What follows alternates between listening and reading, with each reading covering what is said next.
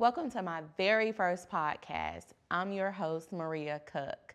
Today, I have a very special guest with me, Destiny Jones. It's funny that I actually have Destiny with me for my very first podcast because Destiny is pretty much one of the main reasons why I am a mad woman. What is a mad woman? I'm glad you asked. Mad women are women moving ahead, regardless of their challenges, circumstances, and situations. We still are determined to succeed. We don't allow things that actually are making us stuck to get us what I call a soaking phase.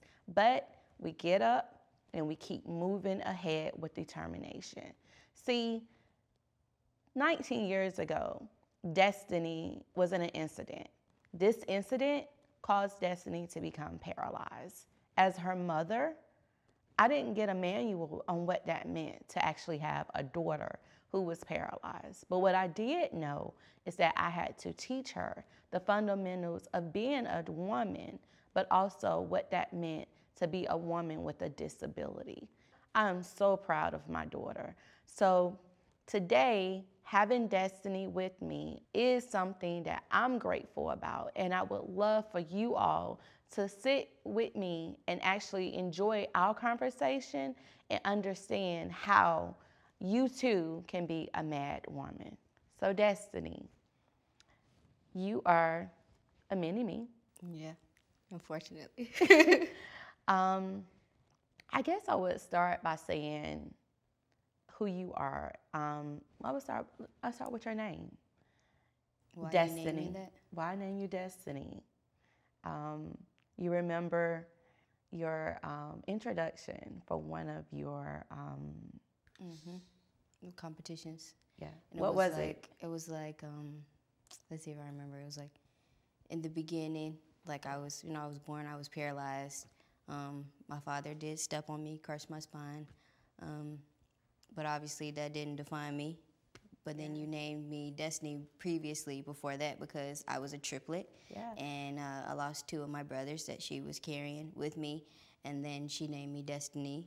And Exactly. then a year later, I got paralyzed. Yeah. And then it was like the Lord just kind of put that in the works for not only me for the future, but for you as my mom. Exactly. It was because you don't remember it. Because of course, as your mom, I wrote it. I remember it. It was conceived a triplet, but the only one to be birthed. I am a survivor. Yep. What was the remaining of it? Um, I forgot. At the age of 13, Oh, yeah. at age of 13 months, I was in a traumatic incident Which left me paralyzed. which left me paralyzed. I am a survivor. And pretty much it was, I'm not going to go into the whole thing, but it was pretty much, it was talking about the song from Destiny's Child. I'm a survivor. I'm not going to give up. I'm a survivor. I'm going. And so the whole introduction, it defined who you truly was to me. I've always said that you was determined regardless of anything that I would say that you couldn't do or I didn't want you to do it. Not necessarily not wanting you to do things, but just as a parent, I wanted to protect you. I think that those were the things that you actually were determined to prove to me and to the world that you could do it. If I could have one word to define you, it would be determination. What can you tell the audience today from determination that you feel has really got you to where you are today? I feel like determination has put me in a place of vulnerability within myself um, because I'm able to be vulnerable and you know just share my story and without like worried about what other people say, what other people may think, because you know I don't care about anything else. Um, maybe that's determination to me because it's like I'm determined to keep going. Like you can't allow other things to, you know, get in your way.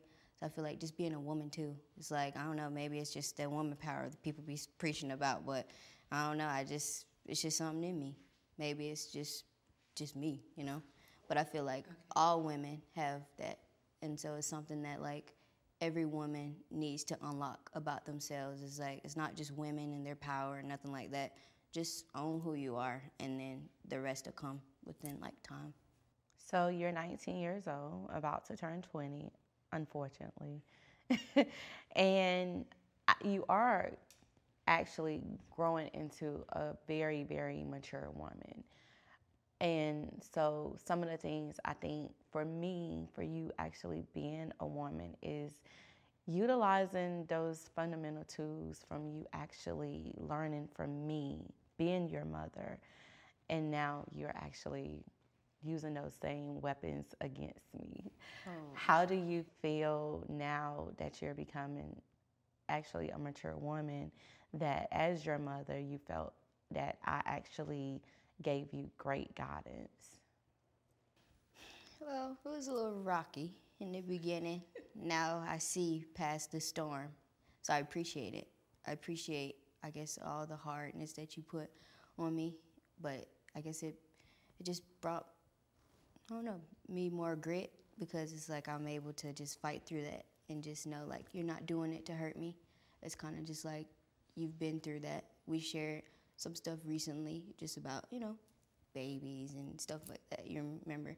And, um, you know, just how, you know, it's okay to go through life, but just know that, like, you know, you've been through it as my mother, and that, you know, I'm obviously make mistakes because I'm not perfect, you know? And so it's just knowing that, like, I at least have a mother that I can look up to. You know, you're not perfect either, but, you exactly. know, you, you strive not. to, to do the best you can, and this is the best. So you see the goodness that you've created. So. Exactly. I'm glad that you actually said that as far as you saying that I actually um, was hard on you. I don't I don't think I've ever shared with you. So I'm gonna share with you today why I was probably very, very hard on you. See, what you don't know is is that after you became paralyzed, three months later, I was diagnosed with multiple sclerosis. I didn't know what that was. And I remember telling the doctor, if it didn't kill me today, I wasn't going to worry about it because what I needed to do was worry about my daughter. And because I didn't know what my illness was, I knew that what I needed to do was is that I needed to make sure that you was given all the tools as fast as I can give them to you. And yes, you was very mature for your age. You learn everything. We learned together. But I really was so, I, not hard, but I really just, I felt like I had a mad woman. Right. I was moving with determination. I had no choice but to give you all of the tools that were in me because any given day, regardless of this unknown illness that I had, I needed to know that if I died, that you would be okay, that you could sustain, that you didn't have to worry about anybody taking care of you. You're a very independent person. And I love that about you. But now that you are older and I'm still living and I am focusing on my health, it's a weapon. so it's like, uh, should I done this? Should I done that? But I do know that I don't regret it.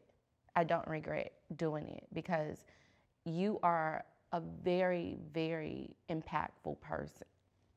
Um, you have done some amazing things. You have traveled the world. You have done acting, modeling. You have been, you know, invited to Hollywood, LA. You have been to Paris. Um, you have done competitions, won competitions on state and national levels, have so many trophies, so many crowns. But you also mm. had some dark times in your life of mental health. Yeah. And I know that as your mother, those were the hard times for me to really see where, as a mother, that light that was always so bright and that was shining that there was something inside of you as well that was needing to be fixed. Can you talk about some of that to me? Yes. So, since you brought it up, yes, I did course. have, you know, mental health issues that I didn't, I guess, open up that can of worms to you. Um, because that's kind of hard. I don't think, you know, that's a manual for that, how to tell your mom you're struggling with mental health, you know?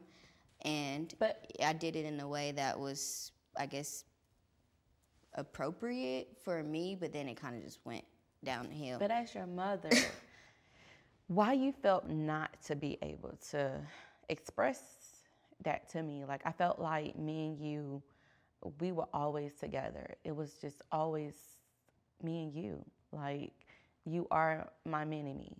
You talk like me. You look like you you. look like me.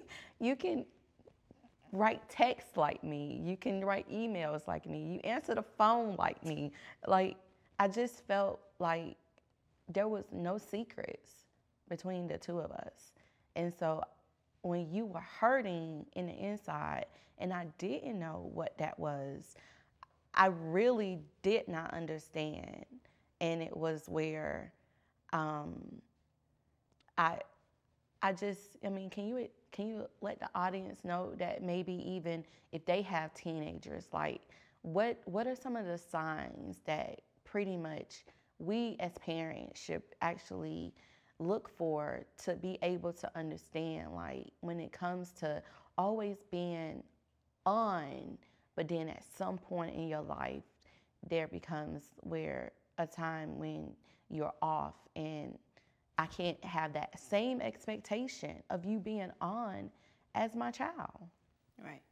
So yeah, speaking on that, I feel like as a teenager, um, one of my biggest things that I didn't feel comfortable with telling my mom is just the, I guess the upset. Like I didn't want to upset you because I know you were like, no, that's not that. Keep going, keep going. You know, life's this, whatever the case is.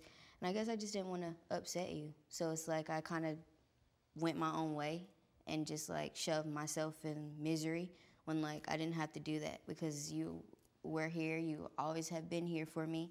Even when I say you haven't, that's just because you probably shut me off. I was like, okay, yeah, she that's just her moods, you know. you know, I have those. But I mean I feel like You do. a bad thing that teenagers do and something that I did was just shut the parents away and that's not good. That's actually unhealthy. Um, it's a very negative coping skill because it's like you're kind of like pushing yourself in the fire and no one sees that like it's something burning you know? And so i feel like don't do that. Just you know be open and allow people in your space someone that you trust um, you know I, it has took it has taken me some time to trust you you know because my trust has kind of been a little messed up but i do know that you haven't failed me yet. So i know that you know we're going to just keep going keep rocking on this roller coaster. But you know I, I feel like that's just really it you know just kind of just feeling like i can handle it and just remember the mask that we learned in therapy is just wearing that mask of independent and feeling like you know it all that's me. And sometimes i have to remove that mask and be like okay she's mom. Let me just soak up these years of letting her be my mom because when i turn 20 i'm grown. So you know i got to deal with the repercussions of that but you know. And I'm glad that you brought that up as far as therapy. Um, that was probably one of the hardest things that, as a parent, that I actually could have done. Was I know you did the counseling, yeah previously yeah, and we started the counseling in fifth grade, um, but the inpatient therapy. I think that was a that was a point in my life where I knew you needed it, but as a parent, is where the guilt, the shame, the just not really wanting to accept the defeat. right I felt like, even as your mother, that there is no way that my child, but it wasn't. Like you showed all the signs of needing the help, needing the, the therapy, needing something that as a parent, as a mother who loved your, I breathed my children, but I couldn't give you what you needed. And I think that when I was looking for different places for you to go, like I wanted you to still be close to me, but those places weren't available. So I think the timeline for you even getting to, into therapy, it took longer because of me still wanting you to be closer to me. And but the behavior, it just got worse and it got worse. And it was, you know, where you know, where did I find my strength? I found it, you know, just praying to God and just really just allowing God to understand just my vulnerability and that I couldn't do everything because I as a parent if failure was what I did, I was willing to accept that defeat because I wanted to save your life. And so that was something to where the resources they weren't available. They were available for children who wasn't in wheelchairs. And that was another obstacle and challenge of all the obstacles and challenges that me and you had ever faced for the last 19 years of you being in this chair. And I think because those doors were closing to me, more and more being a mad woman, I was determined that, okay, I can do it myself. But I forgot that that wasn't my calling, that I actually had to give you, all of you, to God. And so it became a time where I had to put a pride, put aside my pride, and I end up hiring a consultant to actually find for me the best facility. And that facility led you to all the way to Utah. From Georgia to Utah. I had never even been to Utah. I was like, no, she can't go to Utah. Like, I need her in Georgia, uh, at least on the East Coast. They was like, no, only two facilities. And really, it was only one. And I remember the day I had to leave you. Like, I packed all your clothes and I left you, and I just, but but before I even talk about I leave, leaving you, even getting you to go, it was. I was ready, but I didn't know what I was going into, you know? So it was like, I knew I needed the help. And so I was like, you know, yeah, I'm ready to get away from her because I felt like she was all the problem. She's the problem. She's the problem. It was me. I was the problem. But when I went there, but it was, I think, too, I think my hesitation was rejection. I didn't want you to think that I was rejecting you. You have had so much rejection in your life, being told what you can't do, but always making a way to do it. Right. Determined. Right. And so I think when I told you you was going to college, because you thought you was grown anyway. 16 though. I think when you thought you was going to college at 16 and it actually helped you actually say, okay, I'm ready to go. And listening to the other girls that were there and seeing how they were older and more mature and just saying, oh, yeah, you're going to have fun and just. I was ready to get on the flight the next day. The next day, right? Okay, yeah. So we, you get there.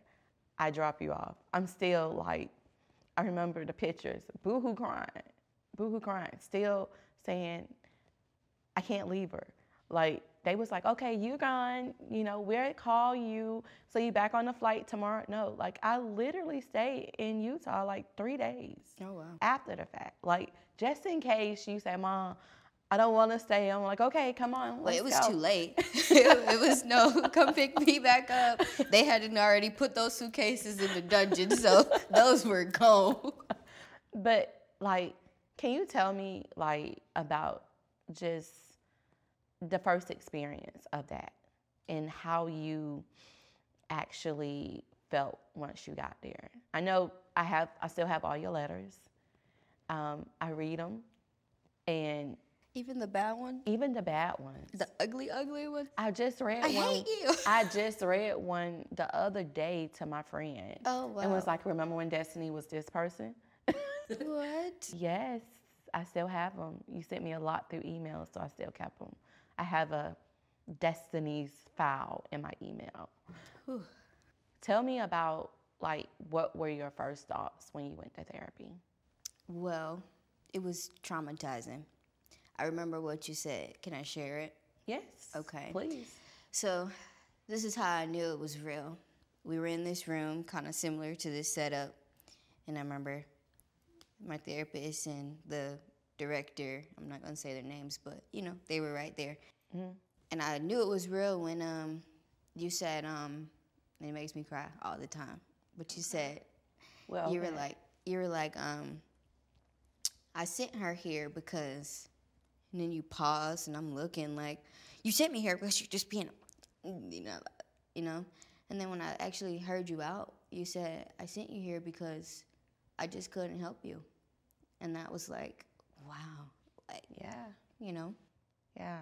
I think as a parent, sometimes, you know, we have to be very open and honest with ourselves to really understand that even being a parent, you know, the best help that we can give our children is actually getting them the help, allowing them to understand that, you know, love isn't just us physically being there for them, but it's also making sure that they receive all the resources, whether it's outside resources, whether it's family members, counselors, ministers, any type of assistance or resources we can give our family, children, as far as help, because that's all I wanted for you. And I and I guess you didn't see that because you were in a dark space. right But you were there. Yeah, I had You fun. got the help you needed. You had a lot of fun. I was a shepherd to a lamb. Yes. I had in charge of 15 horses. I was scared of every last one of them but the donkey. you had a chef. I had a chef and she loved me. She actually let me cook um, Yes. because she was from the South as well.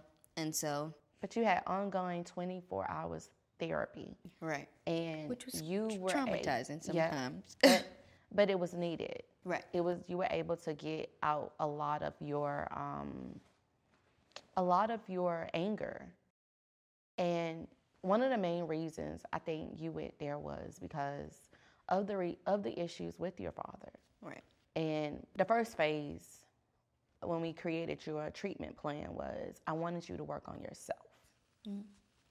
I wanted you to work on yourself first, to work on our relationship.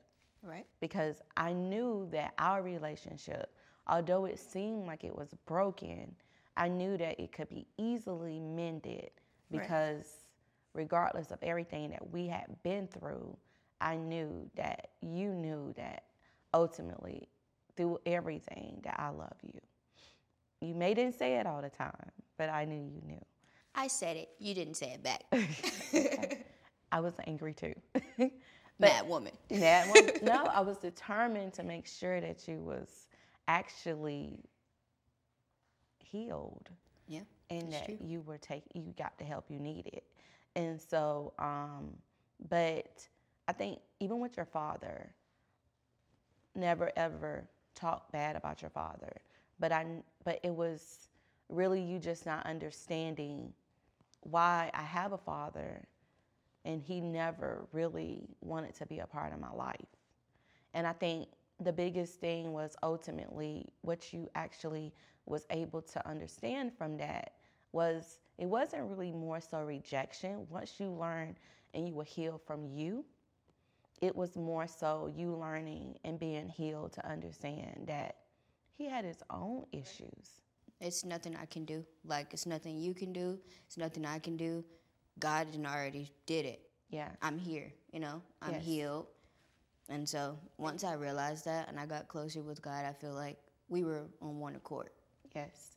Even though I still had to do the treatment, graduated, and I graduated high school early. Yes. So, you know, it had some pros and cons, and now I'm here and I'm Exactly. And even, you know, you forgiving your father. right. Definitely. Um, you have a relationship with him currently Still talk. We with boundaries. right. And even me, like, regardless of what happened, you know, our family took a 360 turn from this incident 19 years ago. And everyone was affected by it me, you, your father, My brother. your brother. But I can say today, we, through determination, Yep. just continually to move ahead, regardless, not allowing it to actually get us down, not allowing the brokenness or even the situation, the challenges, all of the challenges that you always faced in your life, being told no, just seeing you being happy to do things and being always told no, but always pivoting and finding other ways to do stuff. Like you're the only person I know that wanted to play softball, wanted to play football, So wanted to play basketball, wanted to be a cheerleader, acting, modeling, which that was one of the ones that I really did not want you to get into. But you did it and you excelled in it. So much so that I actually was like, okay, anything that she says she's gonna do, at this point, I have to accept she's gonna do it. And is. And if I don't support it and try to make it a lot better for her, then she's probably gonna hurt herself and I'm gonna have to do something in the end. but I, I think that it's made you who you are today. And no one can steal that joy. I always say, You are my butterfly. You may was a caterpillar in the beginning, but just like a caterpillar have to change and reform their body to become a butterfly, you're that person. And you, you're my destiny. And I think that you have an amazing story yourself. And I'm not going to share your story. I will allow you to share your story. But when it comes to our relationship, I think that we have grown so much. And I'm glad because I used to always tell you, I'm not your friend, I'm your mother, Right. but I'm your support. And the biggest thing I think that I never shared with you and that I share with you today too is that being a parent, it comes with wanting to protect you.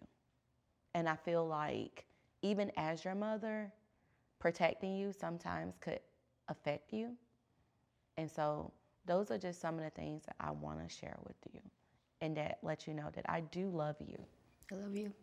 and I'm happy that you was here with me today. Thanks for inviting me. Thank you all for coming to be a part of my podcast, Mad Women, with my daughter who's growing into a mad woman, moving ahead with determination. I hope our story, as far as mother daughter relationship, resonated with you and your families and can be an inspiration. Thank you. Please join me for my next podcast on Mad Women. Have a good day.